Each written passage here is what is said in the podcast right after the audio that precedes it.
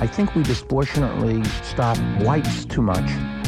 I taught those kids lessons on product development and marketing, and they taught me what it was like growing up feeling targeted for your race. I am proud to be gay.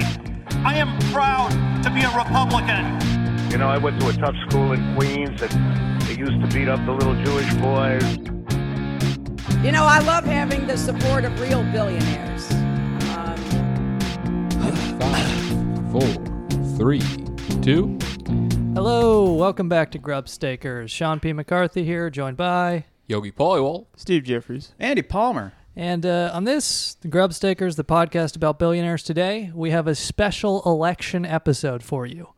That is, of course, celebrating the election of Jair Bolsonaro in Brazil. Hell yeah, daddy. the only candidate in the election endorsed by this podcast uh, because he's going to bring investment opportunities to Brazil. Mm-hmm. We we haven't really talked about it on the podcast, but we do actually make most of our money from strip mining the Amazon rainforest. so uh, there's a slight conflict, but we did want to disclose that to our leftist listeners. And uh, his new finance minister, Paulo Guedes, um, has said that he is going to implement Pinochet style reforms, Oh. which I assume means hyperinflation and uh, shooting leftists in a soccer stadium. Yes, he is going to provide subsidies to build more soccer stadiums. Yeah. But yes, It's uh, just gonna how they're gonna kick up kick off their like World Cup placing matches is just shooting lines of leftists. Love to normalize draconian economic reform. Neymar comes out for like the ceremonial first bullet in a leftist. And it's like played on a big screen at Chicago University. An unfortunate situation in Brazil. Bolsonaro, uh, probably a neo-fascist, won about 55% of the presidential Let's not vote. judge the actual Yes. contents of the book before we open it. Uh, he won about 55% of the vote. He will be sworn in in January. Um, there will certainly be violence, at least against you know favela dwellers and these kinds of things. But there's and there's always a uh, already a good deal of violence that people have been reporting, basically from his supporters uh, Right. have been assaulting people in the streets already. Um, I wonder what country is also like that. we'll never know. and but wait a minute. What about the investment opportunities? what does this mean for your portfolio? that's uh, but yeah, I mean it's just something I'm something. investing in two by fours, two by four futures, It was interesting when I was in like like skin hooks. when I was in uh, Sao Paulo uh, with my wife. Like you go through. We get it. You have a wife. Yeah. Uh, you go through like the rich residential neighborhoods, and you know, like there's like these beautiful houses, but all of them have razor wire and cameras all around them, to the point where it's like kind of conspicuous. You're So what you're saying is that uh, Bolsonaro is the new founding father of Brazil. He's going to bring them the purge. But um, yeah, it's just something where he, he won the election there. He'll be sworn in in January, and uh, you know, uh, best of luck to all the leftist comrades and uh, those people in Brazil, and, and hopefully things are okay. But you know, I mean, use a VPN is what I've been told. And yeah, uh, might want to might want to switch to an anonymous Twitter AVI. it's it's been nice uh, having the journalism of Glenn Greenwald. Mhm. Uh, is our boy is our boy safe? Uh, He's in uh, Is uh, like- anyone safe? he's in a, like a gated community in Rio, but They're- I mean, um, they're rich, so yeah. that helps. Yeah, I mean, I'd, I'd say like, well, he is an American citizen, but he's in Brazil so that he doesn't have to come to America. like, I think if he were executed, there wouldn't be much of a fuss from the government. mhm. Um, but okay, so we clearly endorse. I want to I want to use the uh, death of Glenn Greenwald to talk about why uh, suicide is a preventable tragedy. and uh, if you're thinking about shooting yourself multiple times, please talk to somebody. Um, but yes, so uh, again, best of luck to, to those in Brazil. But but this week we're kind of focused. I, I, I Yes. gotta I gotta clarify that. Of course. we the Bolsonaro thing Mhm. uh, was a joke, but there is one candidate that we unironically support, uh, and that is a, a fella who didn't make it through the primaries, Oh, but we still support him. Oh, who's this, Andy? Uh, Hi, I'm Don Blankenship, candidate for U.S. Senate, and I approve this message. Swamp Captain Mitch McConnell has created millions of jobs for China people. While doing so, Mitch has gotten rich. In fact, his China family has given him tens of millions of dollars. Mitch's swamp people are now running false negative ads against me. They are also childishly calling me despicable and mentally ill. The war to drain the swamp and create jobs for West Virginia people has begun. I will beat Joe Manchin and ditch Cocaine Mitch for the sake of the kids. Uh, so that was an ad cut by uh, Don Blankenship running for the Senate in West Virginia. He ran in a Republican primary. He unfortunately lost the primary, but you can still write him in. Yeah. If you are in West Virginia, you can write in Don Blankenship. And, uh, a and couple ditch cocaine Mitch. something Beautiful. you didn't see uh, because of, you were listening to the ad, but it ends after he talks about Mitch McConnell's child pi- uh, China people family. He holds up his two white children for the final, very subtle shot to the camera. Who look like they're about to audition to be the new Prussian Blue. And then, like the other thing about Don Blankenship is he's, he was the CEO of Massey Energy, where uh, there was an explosion in 2010 in a West Virginia mine that he owned, where 29 people died, and he served a year in federal prison for that because he cut corners on safety and all of this stuff. So again, it's like. I mean, he would have been such a perfect Republican candidate, you know, like d- again, a guy who murdered 29 people and then talks about cocaine Mitch and his China person wife. Which it turns out he got the cocaine Mitch thing because what was it? His uh, Mitch McConnell's father-in-law owned a shipping company where they found nine pounds of cocaine. 90 pounds of 90 cocaine. pounds of cocaine. Yes. Uh, the Chao family. Uh, They found a gymnast of cocaine. and that's why he calls him Cocaine Mitch. Um, but yeah, so uh, interestingly, like uh, we'll, we'll get into kind of the 11 competitive Senate races for the U.S. midterm. We'll have a small bracket. Um, I am going to make the prediction now that the Republicans will lose that race because they didn't nominate Don Blankenship. because I think in the Trump era, we can safely say that the funniest candidate possible will win any given election. I mean, Oh, the yeah. way he says swamp people, it sounds like China people. He's saying he, it sounds like he's just talking about a different species of human. Like it doesn't feel Like, like said, uh, call him Swamp Captain. Um, but so we'll get back to, to the 11 competitive uh, Senate races, but I did just want to give you a quick little overview of the U.S. midterms. what are Um, the duties of a swamp captain? like, is it is it for one of those uh, like He's fan riding around on boats? one of those fan boats. Mhm, Yeah. mhm. just tell people to just you work on the alligator allocation of the alligator stick Yeah. to beat him back from the fan boats. You do the fishing where you put your hand in a hole and then the fish grabs onto your hand. You know what Oh, I'm talking yeah, about. you- noodling. Yes. There you Is that go. what that's called? Yep. Yeah. If you're a swamp captain, you wait until austerity hits Brazil and then you become the fascist president. um, but so, um, just quick little overview uh, if, if you haven't had this beaten into your heads yet. Um, the uh, U.S. midterms are this Tuesday, you know, vote and all that rah rah. But um, the If you're Dem- Billy Eichner, tell your bellhop to vote. if you didn't see that shitty tweet, uh, I encourage everyone to tell Billy Eichner to vote. If you see him on Twitter, just constantly remind Billy Eichner to vote. in lieu of a tip, I am urging you to take an hour out of your day to support Bob Menendez in New Jersey. If Billy accosts you on the street, tell him to vote. Uh, yes. Um, so we are also millionaires urging you to vote, but we made our money by strip mining the Amazon rainforest. Mm-hmm. Uh, but so uh, the Democrats need to flip about 23 Republican seats to win the House. There's 23 Republican seats that are in districts that Hillary Clinton won. Uh, there's, according to New York Times, 75 competitive House seats total. So, um, you know, 538 and all these other prediction sites, they're all giving it like more than 80% that the Democrats will take back the House.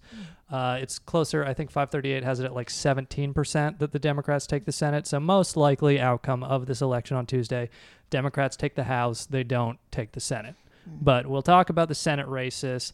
Uh, ironically, we will be discussing democratic elections for a completely anti democratic body that exists only to block democracy in this country. But so we'll kind of go through our bracket of the 11 uh, uh, Senate races, how we all think they'll turn out. And I guess, like, we should just kind of mention when we started Grubstakers, you know, there's like a lot of uh, current events news podcasts. Mhm. There's a lot of good ones too, you know, and then there's also Love It or Leave It or whatever else.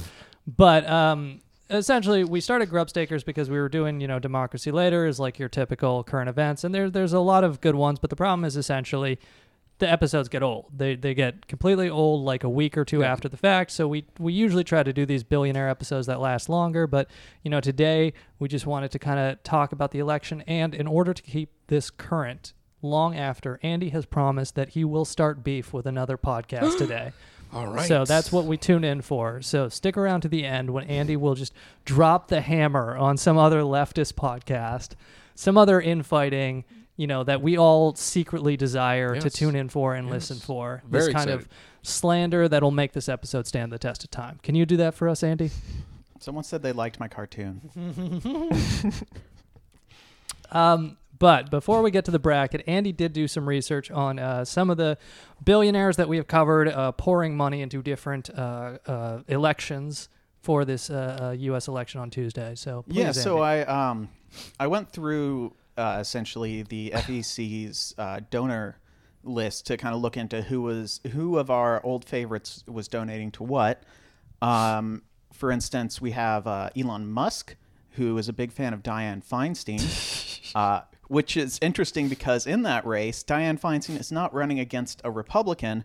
She's running against Kevin DeLeon because of their primary system, where the top two uh, recipients of votes goes on to the general. And Oh, so, really? Yeah, and so Kevin DeLeon's actually running to the left of Senator uh, Feinstein, which isn't hard to do. so basically, uh, Elon Musk is supporting the uh, Republican uh, in the California Senate race. He's also supporting Kevin McCarthy, who is a Republican, uh, Protect the House PAC, uh, which is a Republican leaning PAC, and then also the Democratic Midterm Victory Fund. But now, did he make these decisions before or after he broke the internet and smoked marijuana on Joe Rogan's podcast? Because that's very important. Sadly, I think most of these were before he uh, he talked to Elon about uh, quantum mechanics. Kevin Or McCarthy to made the bold. Uh, Kevin McCarthy made the bold choice to always drive a Tesla to see his mistress. so that's really solidified the Elon Musk support behind him. and he's also never been left home alone. It's a Home Alone reference. The kid's name is Kevin McCarthy in that movie. Let's move on. Our uh, our boy Jeff Bezos, he supports Cory Gardner, who's a Republican. Uh, the uh, he also supports Maria Cantwell, who is a Democratic senator in Washington State. He also supports. I'm sure Orrin she will Hatch. crack down on Amazon's abusive practices in the city of Seattle. Yes, uh, Maria Cantwell, who uh, I've heard from a, um, uh, an aide to Senator Patty Murray, a Mm. mutual friend of ours. Um, she said, "You know, Patty Murray's great. Maria Cantwell is a huge bitch." um, Her words, not ours. yeah, yeah. Uh, fun little inside Just story. as we promised, Andy will be starting beef with the Patty, uh, with the Maria Cantwell podcast. And then he also has Amazon PAC, Cantwell which Nation. pretty much supports everyone who is an incumbent. Uh, with the if you look to the party breakdown on Open Secrets, uh, Amazon PAC put 162,000 into Democratic uh, campaigns and 236,000 into Republican campaigns. I wonder if that says anything about how money functions in our democracy. No, I think it, I think it just means that you know they they support bipartisanship. I think so. over at Amazon. uh, similarly, Mark Zuckerberg has Facebook PAC that uh, Face it- pack. Face Pack has given 103,000 to Democrats and 131,000 to Republicans. Uh, Well, that's good. At least an extra two grand to the Democrats. I'm I'm happy that he's on our side. uh, oh, but it's primarily Republican Oh, well. backing. And then Mark. David Geffen uh, delightfully uh, gave money to Louise Slaughter, who is now dead. Uh, oh, her last name was Slaughter, and she's dead now. yeah, yeah. What a coincidence. Goes around, comes around. I just like that Facebook pack is probably the only corporate pack that knows where you are at all times and discloses that to advertisers. And uh, finally, uh, Jerry Seinfeld did not contribute to anybody. Aw. Yeah, nor did Mark Cuban, sadly. What's the deal with all this corruption? the two party system is a lie. You're Bolsonaro. is uncorruptible. He will bring order to Rio. Can I do 30 minutes at this mic? I'm workshopping my next 40. You get on the train. I stole this bit from George Carlin. So, um, in the spirit of also big money going into uh, different campaigns, uh, David Sirota has been doing some. wait, good- wait. Jerry Seinfeld didn't donate any money because he disagrees with the voting age being 18. He was taking photos in the park of voters. uh, I'm sorry. Go on. Uh, so David Sirota's been doing some uh, reporting on money and politics, which I figured we should stick in here since that's kind of our wheelhouse. Right. And he's been reporting specifically on um, an amendment and an initiative going down in Colorado, uh, where there's Initiative 112, which bans um, it, it bans basically oil drilling, um, shale drilling, that kind of thing, uh, from being within a certain amount of um, within a certain distance of like where people live or like public spaces. And then there's Amendment uh, 74, which is essentially a private property uh, amendment. And as they report it, it will radically alter the law to give oil and gas companies more power to sue state and local governments yeah. for property losses if those governments restrict or regulate fossil fuel ex- fuel exploration for any reason health, safety, climate change, anything. Any reason? Yeah. And so basically, We're, we're definitely going to fix this climate change in the next Yeah, decade, right? Uh, yeah, yeah, of course. And what uh, the trick here is that even if Amendment 12 or Proposition 12 passes, because Amendment 74 is a Colorado constitutional amendment, it will supersede uh, Initiative 112, and so rendering it completely ineffective. And so uh, it's it's interesting. Like they, Sirota also found the the main supporters of uh, pro 74 and anti 112 campaigns. Uh, basically, the anti 112 campaign. They have a website that is called Protect Colorado.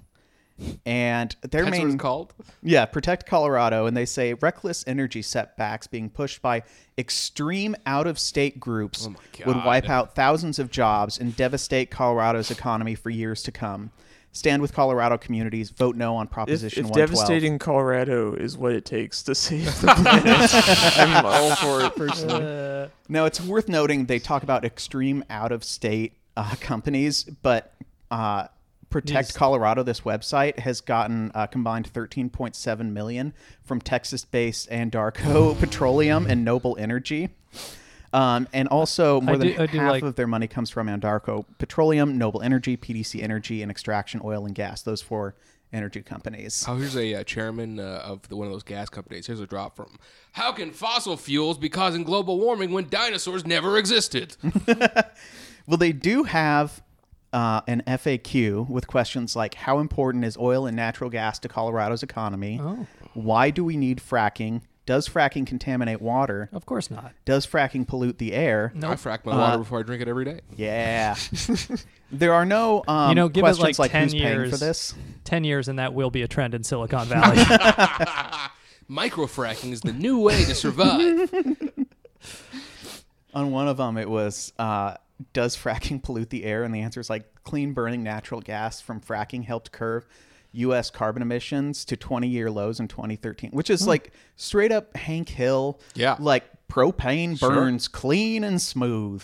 well, propane does, so let's not talk shit about Okay, propane. well, uh, propane's different, yeah. Uh, uh, and so they've also been able to wire money and directly funding uh, TV spots, and um,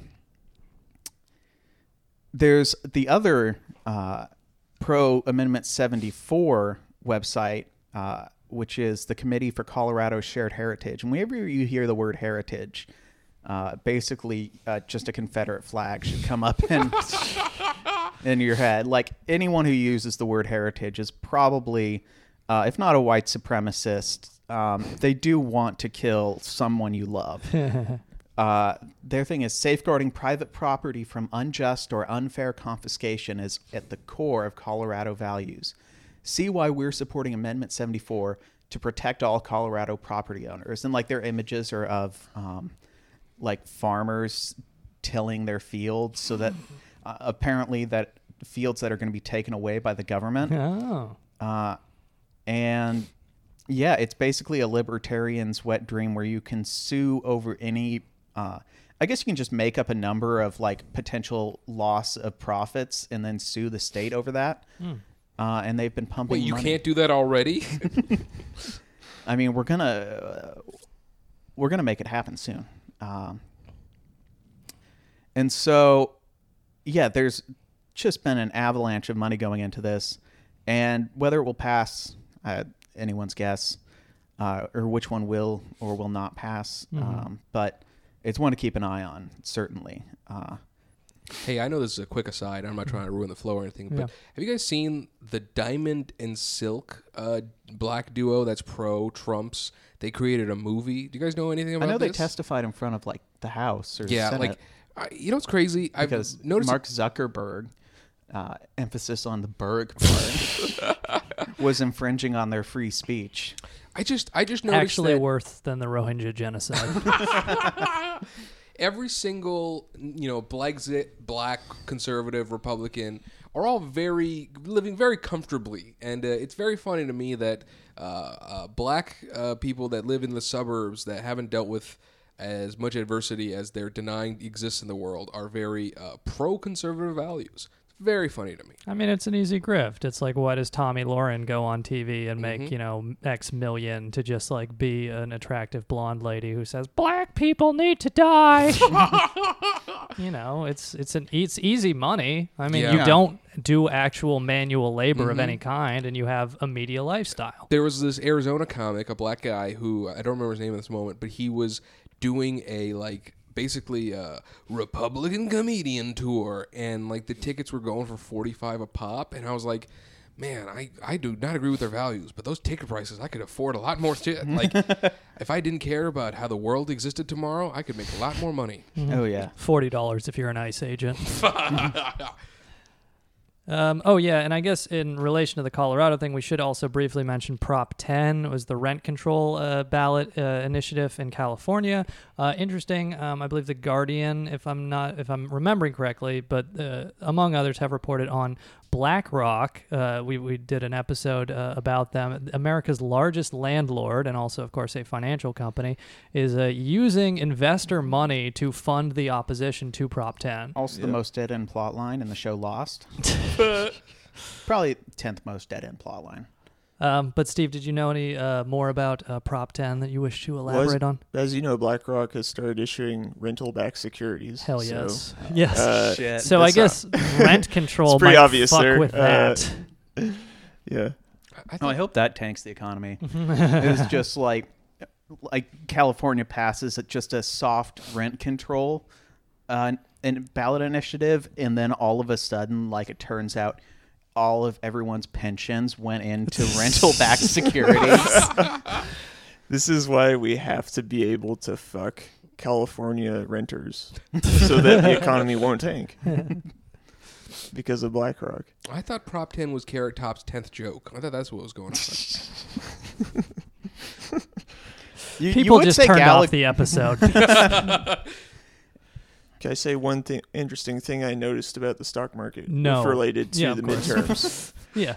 Um, so since since the beginning of this year, you know, the likelihood of a, a, di- a divided Congress, one Uh-huh. where a party owns uh, each house, Mhm. Yeah, yeah. has increased, and Mhm. at the same time, the stock prices for a lot of the big um, healthcare and medical dr- like device and drug companies have also gone up. Oh, really? And yeah, yeah. So like the the likelihood, the likelihood of a divided Congress helps them basically avoid questions about like what's going to happen to the ACA. Mhm. And like uh, yeah, like the individual mandate and all that. Right, like the healthcare companies want A um, divided- they want a divided Congress because repealing the HCA might be pretty bad for them. I guess with the individual mandate or that type of thing.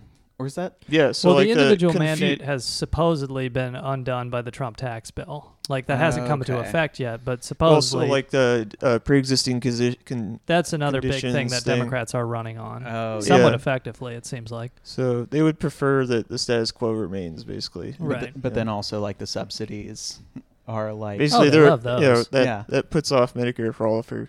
You know, So if the Republicans Right. can't strip the two more years. subsidies, then uh, they'll stay in business.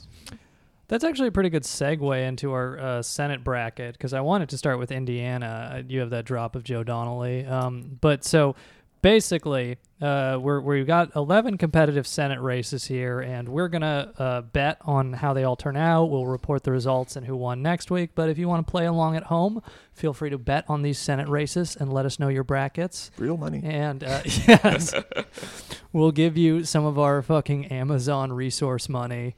Um, Rainforest, not the Yes. website. um, but so, we do not support the Amazon company, but so, but we do A support literal Amazon wish list. strip mining. yeah. um, but so I wanted to start with Indiana because we mentioned uh, this guy uh, Joe Donnelly. I think he's pretty, um, uh, a pretty good example of the kind of Democrat running in red state, where it's just kind of like a corporate Democrat that's like somehow the lesser of two evils or whatever. And uh, we talked about him on the um, uh, the Bill Ackman episode. Bill Ackman, billionaire who invested in a pharmaceutical company called Valeant, which was, in addition to doing just straight up fraud, was doing the legal thing where they would buy up drugs, life saving drugs, jack up the prices several hundred or even thousand percent. And so Joe, the, uh, Bill Ackman was dragged before a, a Senate hearing, and uh, uh, Democrat Joe Donnelly really laid into him on behalf of working people. Isuprel was 2183 for 10 5 milliliter vials. Um, It's now $17,901. Um, That's in, that's in about a year and a half time. Why would you not recommend to the board that, you know, over a 30% increase for one year? I would think that's, that's a pretty good return rate. Um, Why don't you charge 3000 for that? Look at something we'll All right. discuss tomorrow. You can stop You it will there. dis- but yes, that is your Democratic Party. They will hold drug prices increases to only 30% annually. so, uh, and I think that really incorporates, you know, like uh, a lot of these corporate Democrats who are running in uh, states that Donald Trump won, and they are vulnerable in the Senate. That's also Um, pure ass like capitalist ideology, Yeah. where it's like, well, they have to make profits. Right. You know, doing absolutely nothing. Like again, these are buying existing drugs and then making money by jacking up the prices. It's mm-hmm. entirely mm-hmm. rent seeking. It literally kills people. It's gouging. But, you know, Joe Donnelly, the champion of the working man, is going to ensure that it's only 30% instead of 3,000%. You're you're forgetting the X factor though. Lucy Brenton, the Libertarian candidate, oh, yeah. five percent in the latest poll. Oh, Oh. Yeah, so that could be a takeaway from Republicans. Oh, so she's gonna. Uh, She could split the Republican vote somewhat. nice. Um, she's gonna Ross Perot. So that could override the Democrat shittiness. Um, but yes. my man, Ross Perot.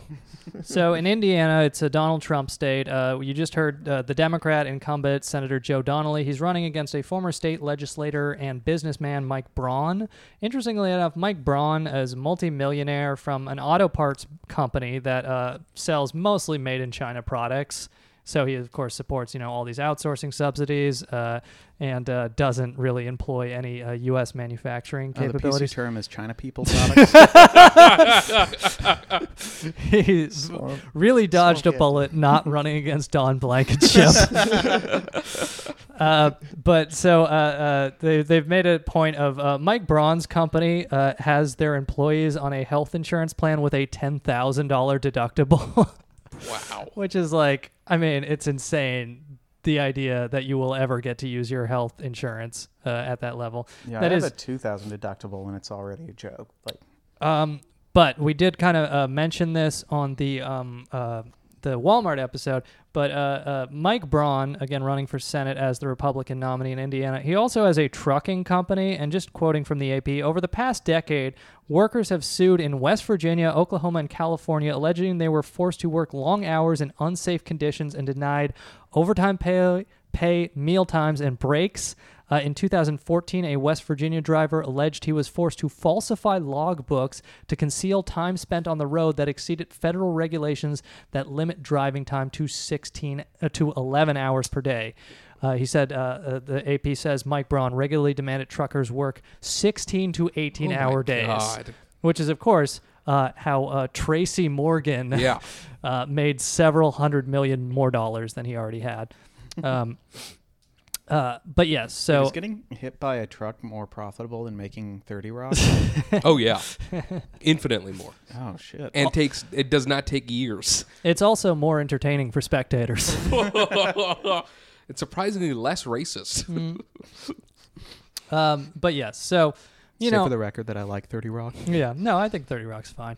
I jumped the shark at one point, but who I does? think it's surprisingly racist that people don't talk about. But let's move on. Oh, you mean the only character that's a success on it is a black guy that can say nonsense constantly? Yeah, sure. That's a great uh, show for everyone to enjoy. Yogi, you might like this place called Left Twitter. I think your critiques of Tina Fey have a certain resonance there. Um, but so essentially, we support call out culture here on Uh, but so you know, I mean, that kind of encompasses. uh, encapsulates all of this, where you have Joe Donnelly again, shitty corporate Democrat. Oh, also he, uh, we talked about this. He voted to roll back Dodd Frank, so he would get you know the financial industry money. Um, and uh, you know he only wants to raise your drug prices 30% annually and then you have a guy who's like somehow worse because he's become a millionaire entirely through exploitation and abuse and uh, extremely dangerous conditions forced on his truck drivers. Um, but I predict that Joe Donnelly will win in Indiana. And uh, would you guys like to register your predictions for this race? I will. Yeah. I think the Republican will win. All right, Because of Lu- Lucy Brenton, our girl was going to break up the race. Oh, is that the Libertarian? Yeah. All right. Uh, Yogi Andy? I'm going for the Libertarian. I think she can pull through all the way. Wild card, baby. Yogi uh, putting a strong mark on his bracket early. uh, Andy, you got a prediction? Uh, green. All right. Green Party winning in Indiana. Andy Palmer. Be the change you want to see in the world. You heard it here first. Look, it's not getting talked about, but uh, Angela Merkel just got pushed out. Um, she's not going to seek re-election in 2020 because in the German state of Hessen, uh, the Green Party outplayed the Social Democrats and basically torpedoed her coalition government. So what is this? What are the implications for the German state Yeah, of Indiana? Yeah. The Green Party's on the rise. Okay. I'm sure there's a lot Andy of Palm- Germanic descendants in Indiana. Andy Palmer predicting that the twenty thousand dollar budget of the Green Party will drag it over the finish line in this What one hundred devoted- million dollar Senate race. If they can do it in Germany, they can do it here. The, the CDU party leadership is at stake, and it's on India Indiana voters' minds. yeah, I would have. Otherwise, I would have supported CDU in Indiana. You know, Green Party only survives on honey mustard and pretzels. Or I mean, the- they're, they're very. We're the remnant of the East German Stasi government. You mean Walmart? um, Moving right along. Yes, moving right along. Uh, that brings us to West Virginia, where, of course, we mentioned the uh, funniest man ever to run for Senate, uh, the racist who has killed 29 minors and coined the term cocaine Mitch.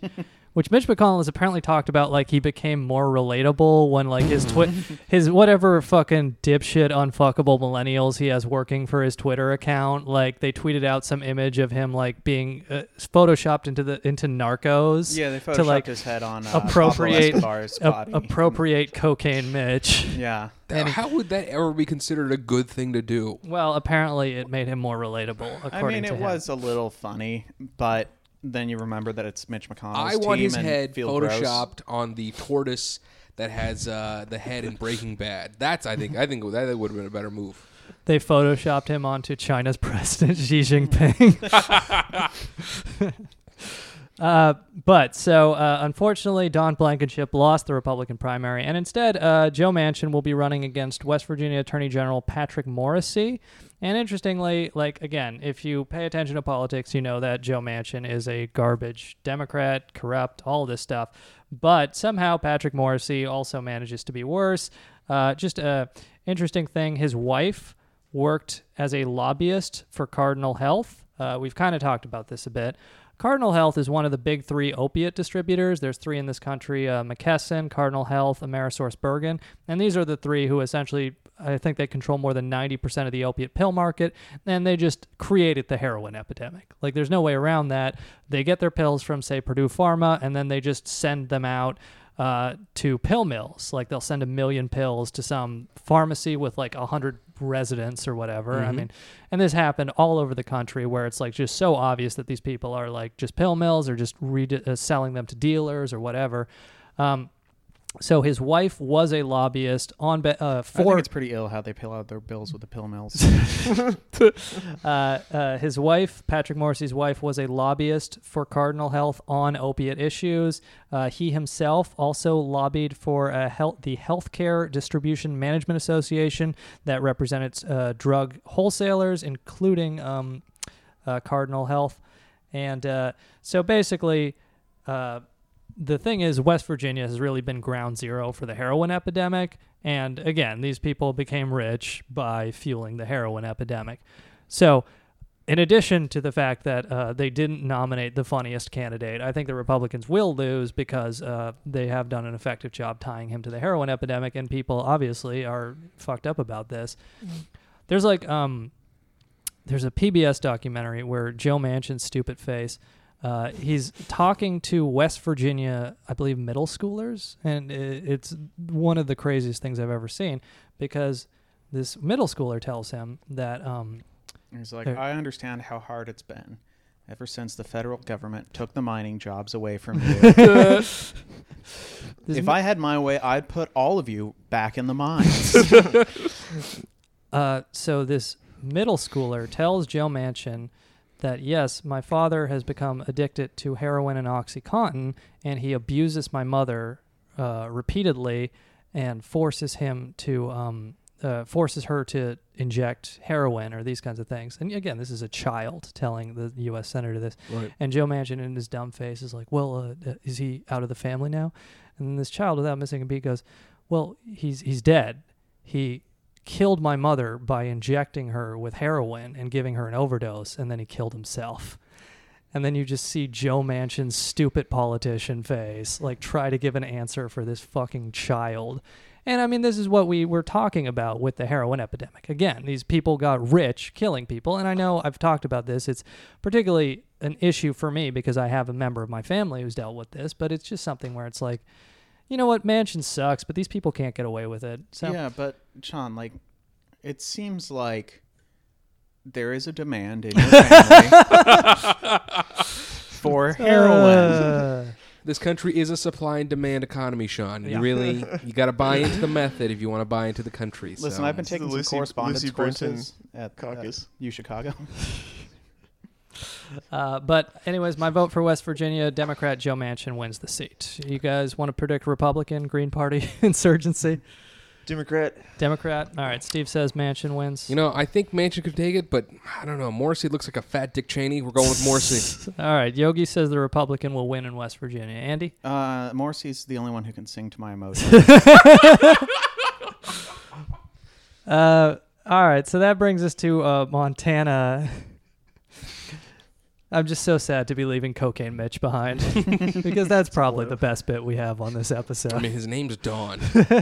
it's not our bit. We have to be, give credit where credit's due. Well, you know what? There'll be a presidential election in 2020. Cocaine Mitch sounds like a B-side country song. That's my favorite thing about it. Um, so we move on to Montana, where uh, Jon Tester is the Democrat senator. Uh, he's again, this is a Donald Trump state. Uh, Jon Tester, again, one of the Democrats who helped roll back Dodd Frank. Uh, this is happens again and again. These corporate Democrats did this. Uh, essentially created the next financial crisis to get that sweet Wall Street money. Mhm. Um, but so Jon Tester has uh, decent approval ratings in Montana, but again, Trump is very popular there. Trump's visited the state about four times.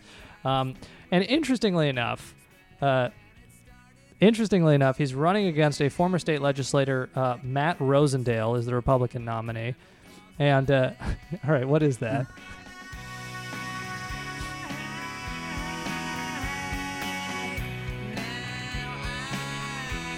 It's uh, John Linnell of They Might Be Giants uh, solo album called State Songs. And It's this is called- Montana, and it's about someone with dementia about to die, realizing that Montana's a lake. Is this off his album China People Families? I just realized that I didn't get a chance to play West Virginia. China people. well, we're already running long. Uh, so essentially, uh, Matt Rosendale is a former state legislator, but interestingly enough, he's also a Maryland real estate developer. He's worth somewhere from seven to twenty million. Uh, he's like a big proponent of selling off public lands in Montana to private indus- interests. Um, but just like a fun thing about this guy, he calls himself a rancher, like in campaign literature and all this stuff. But according to Talking Points memo, he has uh, never owned any cattle. and the reason he calls himself a, a rancher is because he has rented out land that he owns for other people to farm and run cattle on. Which is like, I mean, I really do love that. The idea of like a landlord just saying, yeah, I'm whatever the people who live in my Yeah, property yeah. do. So you'll have like Brooklyn landlords being like, yeah, I'm a graphic designer and podcaster. but yeah, and he also has like a thick Maryland uh, accent. Staten Island landlords. Yeah, you know, I'm a domestic abuser. Yeah, I'm the cop who uh, strangled that guy. um, but yeah, so uh, again, I'm being I'm being bold. I'm predicting blue wave. I think uh, uh, our good friend Jon Tester, uh, who helped uh, unleash the next financial crisis, will be there to protect the middle class from fake rancher Matt Rosendale. And I think Jon Tester, the Democrat, will win in uh, Montana. I do too. Put me down for the tester. Put me down for some Democrat. I mean, yeah, I think I'm gonna go John. Uh, what about Rick Breckenridge though? Oh, Libertarian Party. Apparently, he endorsed the Republican because on Jon Tester's last election, like if the Libertarian vote had gone Republican, Tester oh would God, have look at this guy's face. He's like a, he's like a, he's like a chubby mix of Jerry Garcia and Richard Branson. That's our episode picture. Please. That is that is libertarianism.jpg. He looks like a uh, white-haired Jesus It's, talking um, to you about age of consent laws. Uh, bit it underneath his picture it should read Bitcoiner and proud. He does look a yeah, lot I'm a like ran- once yeah, I'm when, a uh, rancher. I'm a Bitcoin rancher. Once when uh, Sean and I were uh, partaking in some Washington um, exports, Mhm. uh, we would just like put up YouTube videos, and one of them uh, that we ended up on was ASMR Bitcoin explanation, and it was a guy who looked like that. Oh my god! By Washington exports, he means Amazon's abusive labor practices. um, all right, so yes, Yogi, uh, Andy, uh, Montana, Democrat, Republican. Uh, I was or too busy Libertarian. looking up the uh, song and wasn't listening to you, so I'm going to say green. All right, Yeah, so I'm gonna go long shot. Like my- Breckenridge. That's all right. Yogi Actually- says Libertarian wins in Montana. that's an alpha that's an alpha move because there actually isn't a Green Party candidate. I'm The going for right the right end. end. I like how you went for someone even worse than Rick Breckenridge. Um, so that brings us to Florida, again held by a Democrat, Bill Nelson, another shitty corporate Democrat, voted to repeal um, Dodd Frank or rollback Dodd Frank. Uh, he's running against the current governor, Rick Scott.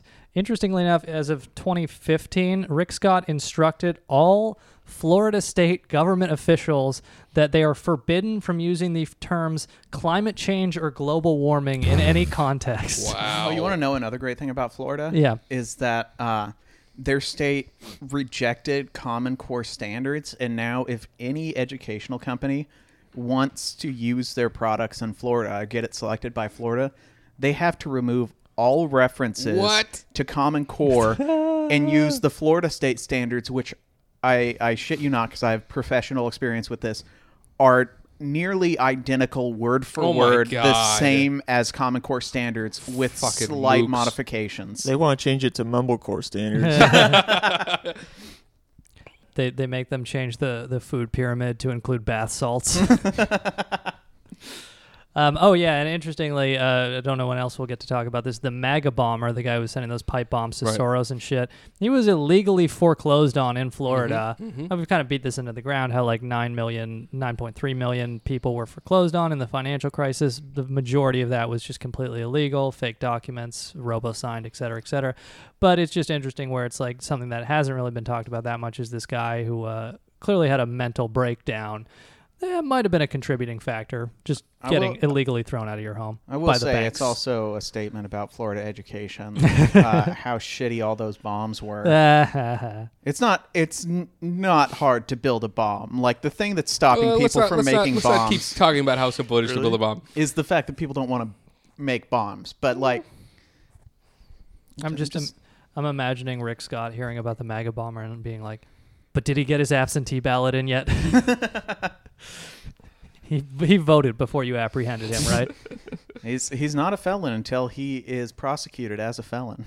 Until he's found guilty. Yes. Um, and then the other thing about the Florida race, Andrew Gillum is running a very popular populist campaign, you know, Medicare for all, these kinds of things, uh, for governor, I should say. So there's a lot of speculation that the Andrew Gillum uh, uh, turnout boost will also benefit uh, Bill Nelson, the Democrat. So I'm also predicting that the shitty corporate Democrat will win here in Florida.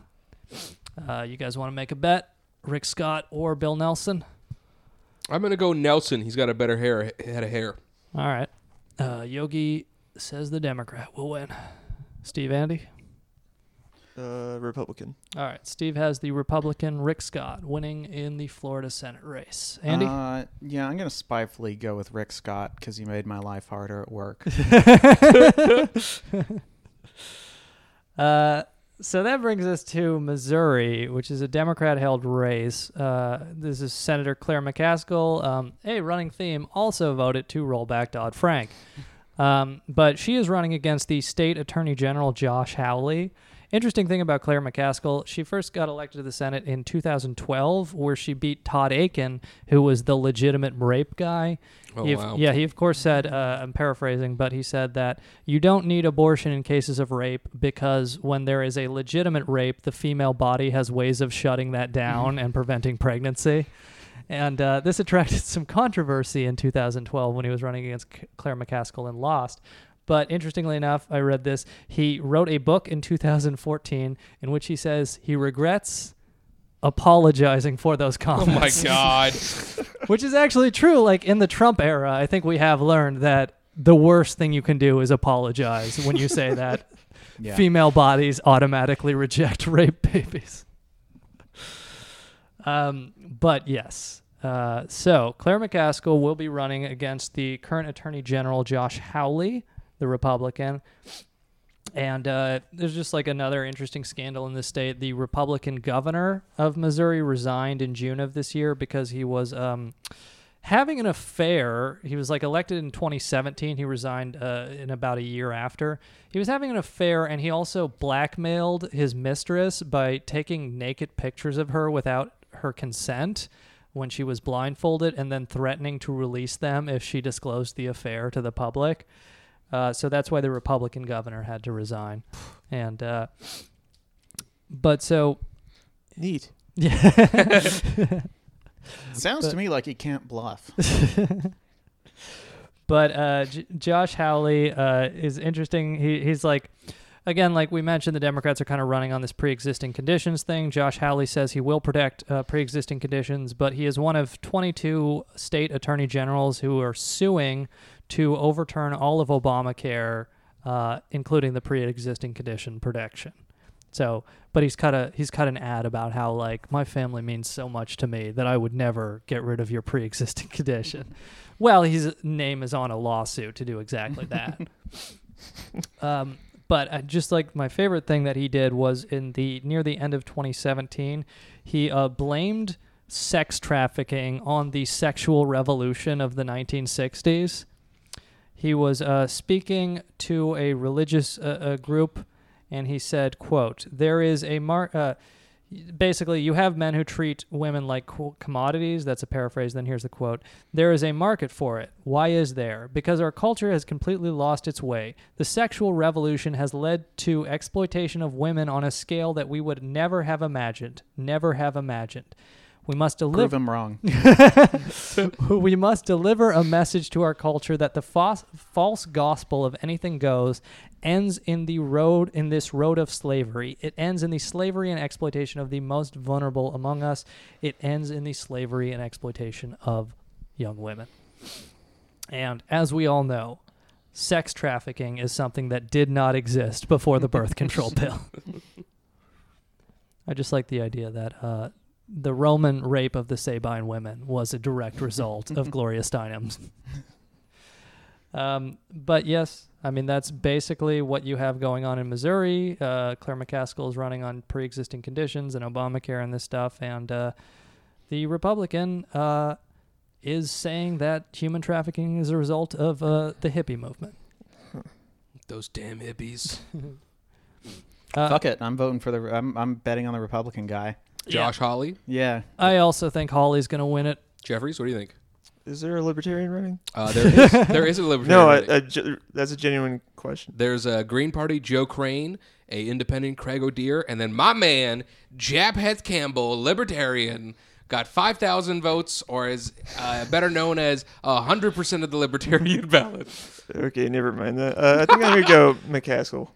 Actually, yeah, change mine to green. Uh, So now that Andy says the there's one of Green. Party. Jo Crain. Steve says the Democrat McCaskill will win. I'm on the Republican. And Yogi, who are you going? I'm with? going Japheth Campbell. Is- What in does, his, he, what does he look like? oh, he Is he the like a- libertarian? He looks like a, yeah, he's libertarian. He looks like a uh, dweebier version of Ted Cruz. He's got uh, bit, Bitcoin blockchain in, in his Twitter bio. You know, I didn't think it was possible. And looking at his picture, I still don't think it's possible for there to be a dweebier version of Ted Cruz. I like the idea of the libertarian candidate being like, you know, the true tragedy of sex trafficking is that these workers are overpaid. the, the craziest thing is, is that um, there's this one guy who had the least amount of votes for the Democratic primary, and his name is Leonard Steinman.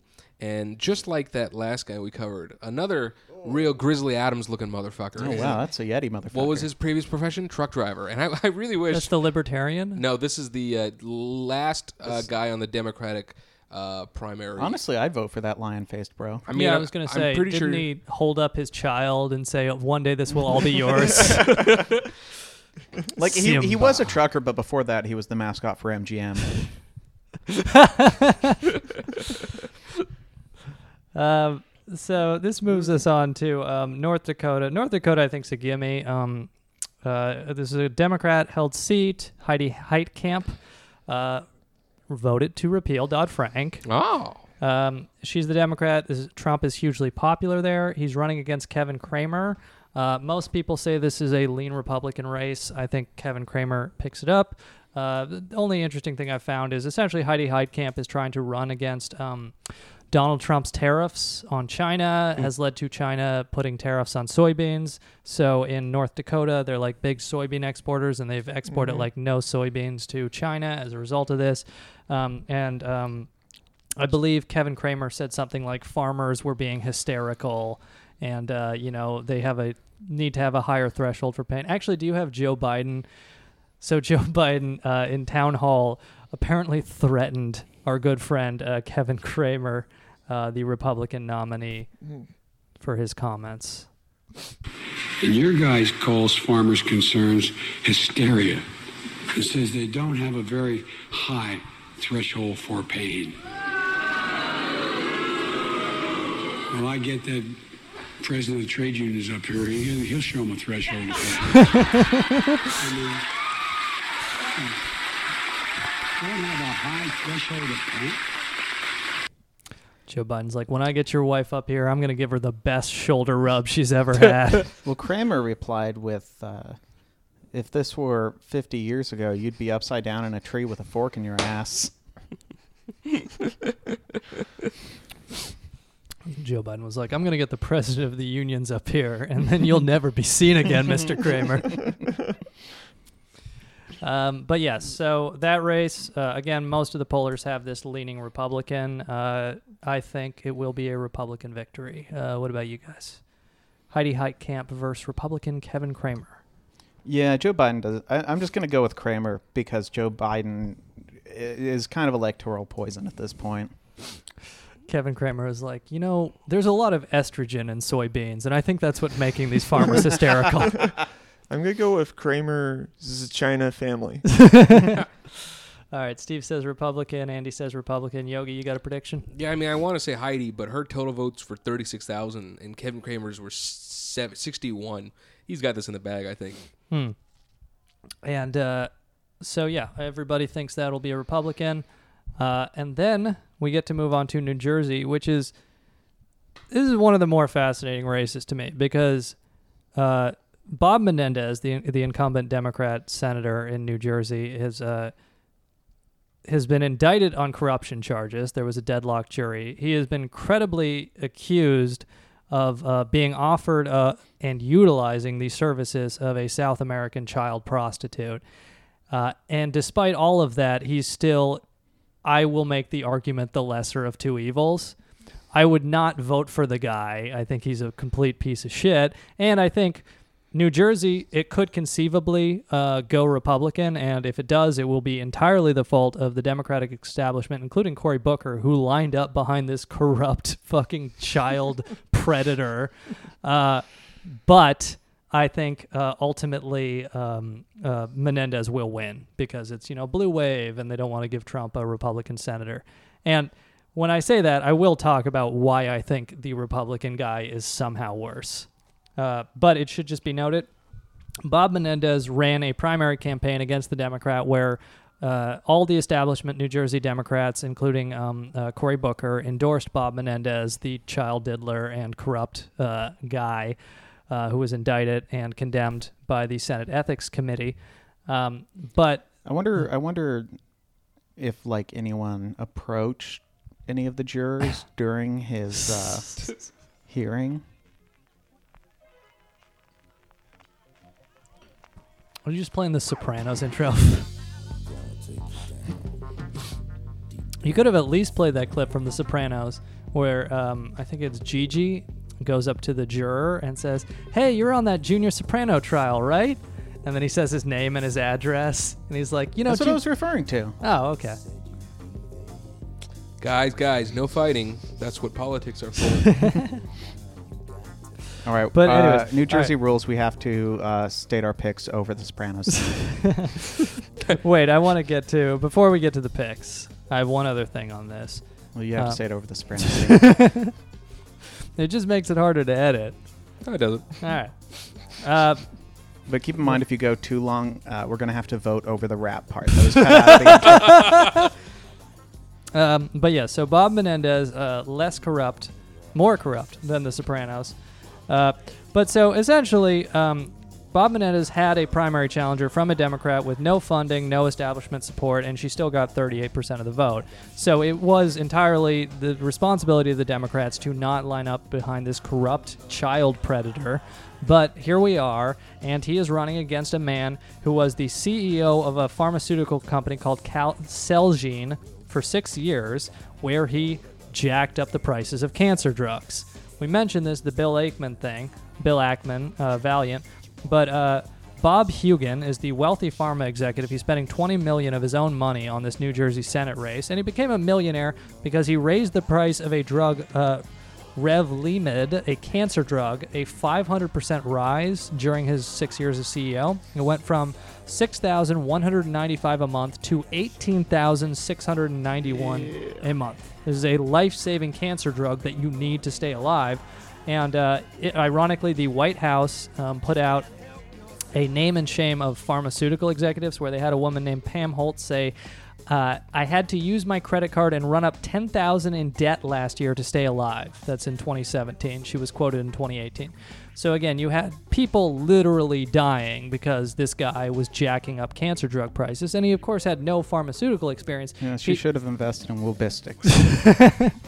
he just came. Uh, he had no pharmaceutical experience. He came from Wall Street as a Wall Street executive to become the CEO of a pharmaceutical company, where again the big Wall Street uh, innovation in pharma companies is to just jack up the prices of existing drugs. So that is my argument as to why the Republican is actually worse than a child sex predator, because you know Bob Menendez has only ruined one life.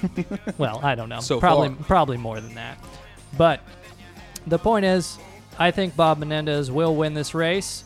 But if uh, he loses it, it is entirely the fault of New Jersey Democrats and the establishment.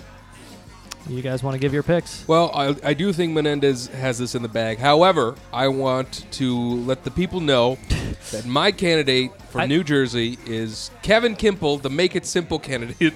Oh. Real guy. Kevin Kimple makes it simple. Yeah. Uh, his his slogan rhymes, and let's be honest, Menendez, find a good rhyme for that, Sean. Um, That's Damn what I it. thought. Yeah, that's you're what right. I thought. You got me. You can't keep it simple with Kevin Kimple.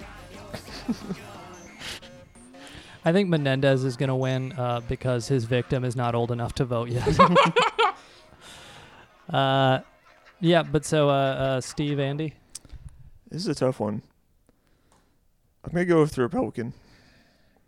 okay. Uh, Steve says the Republican will win. The pharma executive will beat the child Did you predator. write Democrat for me? No, I want Kevin Kimple. Oh, I'm you're on Kevin Kimple. You What write is- is KK he- for me. Is he independent? He's Is- a make it simple candidate. Uh, I'm gonna go with the guy who played Polly. He's like, make it simple. The age of consent is 18. uh, I, I do love like there's uh so Menendez is Democrat, Hugin Maybe is it's uh, Bob Menendez. She didn't say what her age is. We got Trisha Flanagan, New Day NG, Kevin Kimple, Make It Simple, Natalie Lynn Rivera for the People, Hank Schroeder, Economic Growth, Madeline Hoffman G, Murray Sabrinell. A lot of lot of lot of choices in New Jersey. The city, the state of choice. okay, how about Bob Menendez? He knows where the kids is. All right, sorry, Yogi Andy. Where was uh uh where were your bets? You're keeping it simple. He's the independent or what? Hey, that's the that, the party's called Keep It Simple. I'm I'm not changing it. You write KIS on there. All right, keep it simple. Uh, Andy, who you think? Who Polly you got? Walnuts. Paulie Walnuts. All right. Well, if write-in candidate Paulie Walnuts. We're at it. I originally said the guy who played Paulie Walnuts, but I'm changing it to the character Paulie Walnuts. Uh, so we got just a few Senate races left. Uh, Nevada, I think, is a gimme for Democrats. Dean Heller is the uh, Republican senator. Uh, Hillary Clinton, of course, won Nevada. This is the only Republican senator up in a state that Hillary Clinton won. Uh, he's running against Congresswoman Jackie Rosen. Um, and he, of course, voted to repeal Obamacare. And then, you know, you have all this union turnout, Latino enthusiasm, these kinds of things. I think Nevada is a gimme for Democrats. You guys disagree? Yeah, I'm gonna I'm gonna say Blue Wave. Blue wave. Yeah. Okay. Yogi says blue wave. Me too. Uh, Andy, Green. the green will win in Nevada. Uh, Green wave. yeah. All right. Hell yeah. So we got Tennessee, Arizona, and Texas left.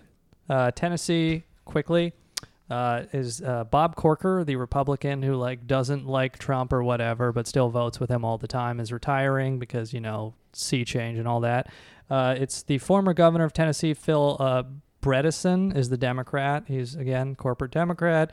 He's uh, needlessly released a statement saying that he supported Kavanaugh in the mi- middle of the hearings which is like you're running for Senate. You could just say, I think they should investigate, and I don't have an opinion until we've seen all the facts.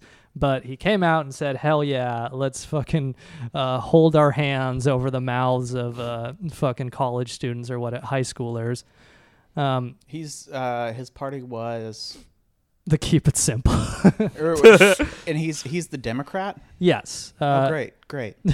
He's the former uh, Democratic governor uh, who uh, they both support Kavanaugh, but um, he's running against Marsha Blackburn, Congresswoman Marsha Blackburn. And again, this is one of those cases where I think there's a debate to be had about, you know, lesser of two evil voting and uh, vote shaming your bellhop or whatever else.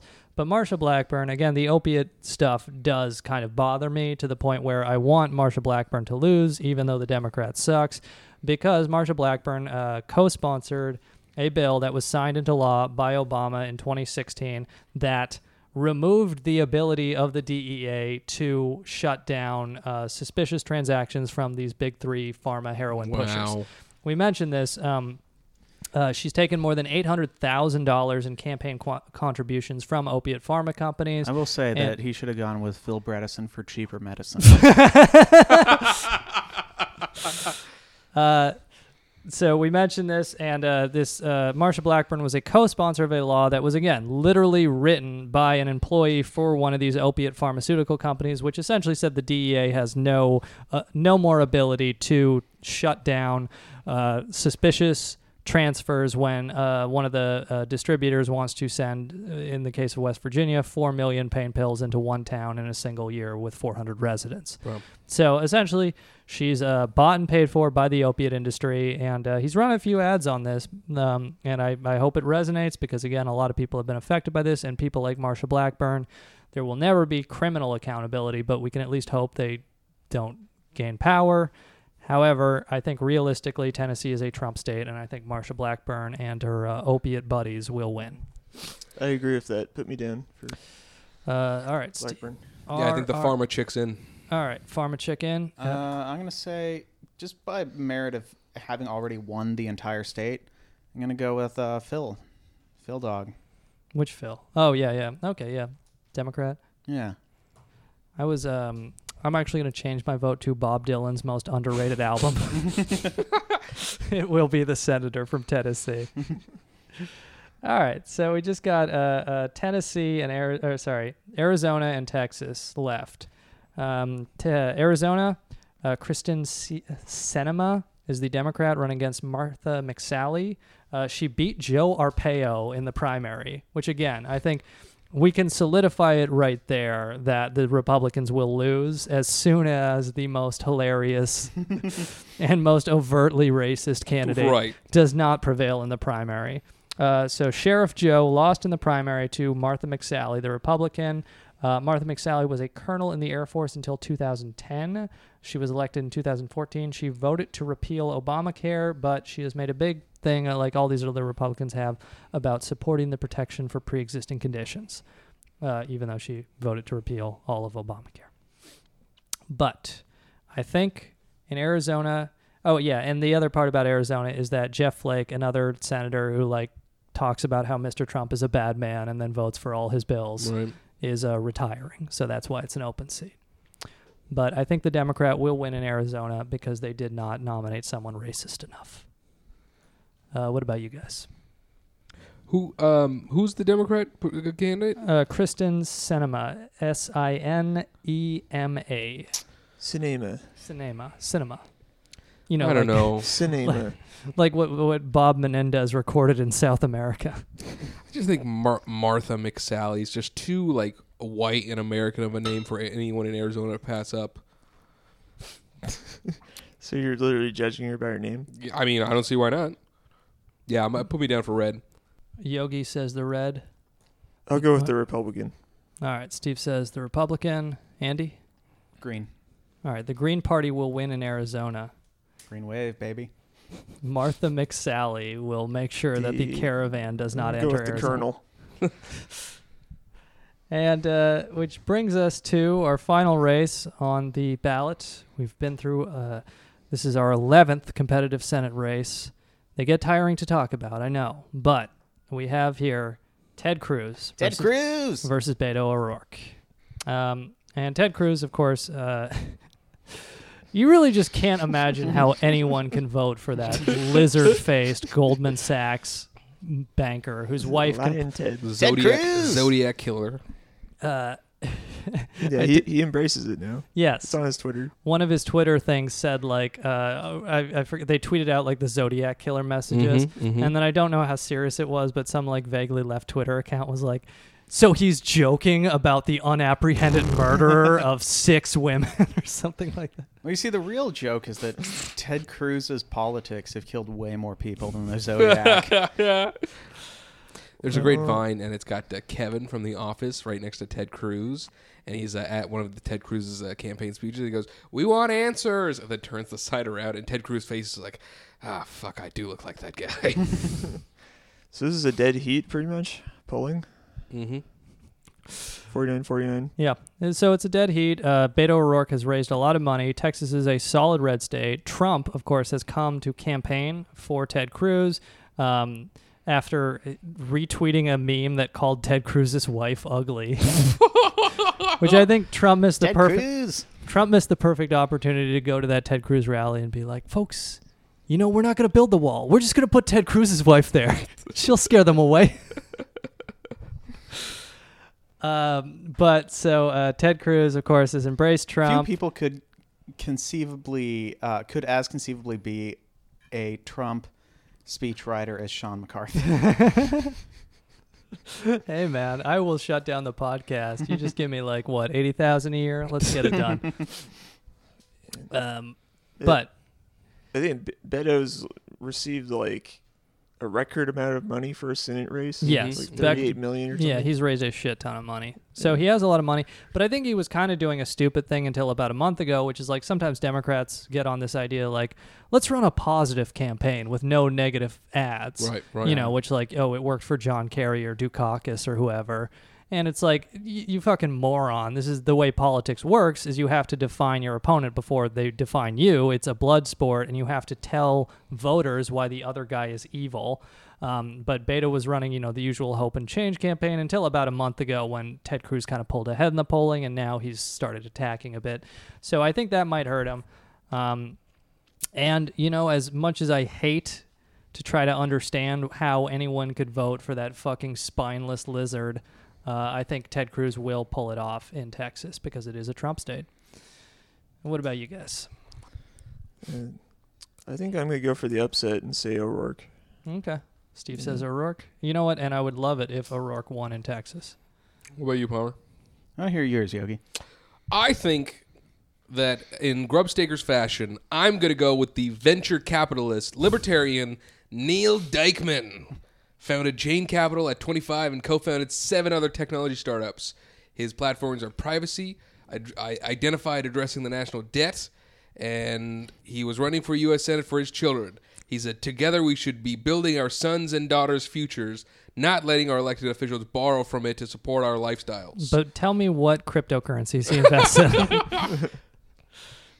What, what does this mean for my corn my corn portfolio? It's the real question for your candidate. All right. Yogi goes libertarian in Texas. I want it to be known if any of my l- wild cards get in, you know, a billion points for Paliwal. I just want to say that Texas is a very dry and dusty state. Mhm, mhm. And this election, this particular senatorial election, has been a complete blood sport. They've been going at each other's throats, kicking up a ton of dust. But when I, I think that when that dust clears, all you're going to see is green.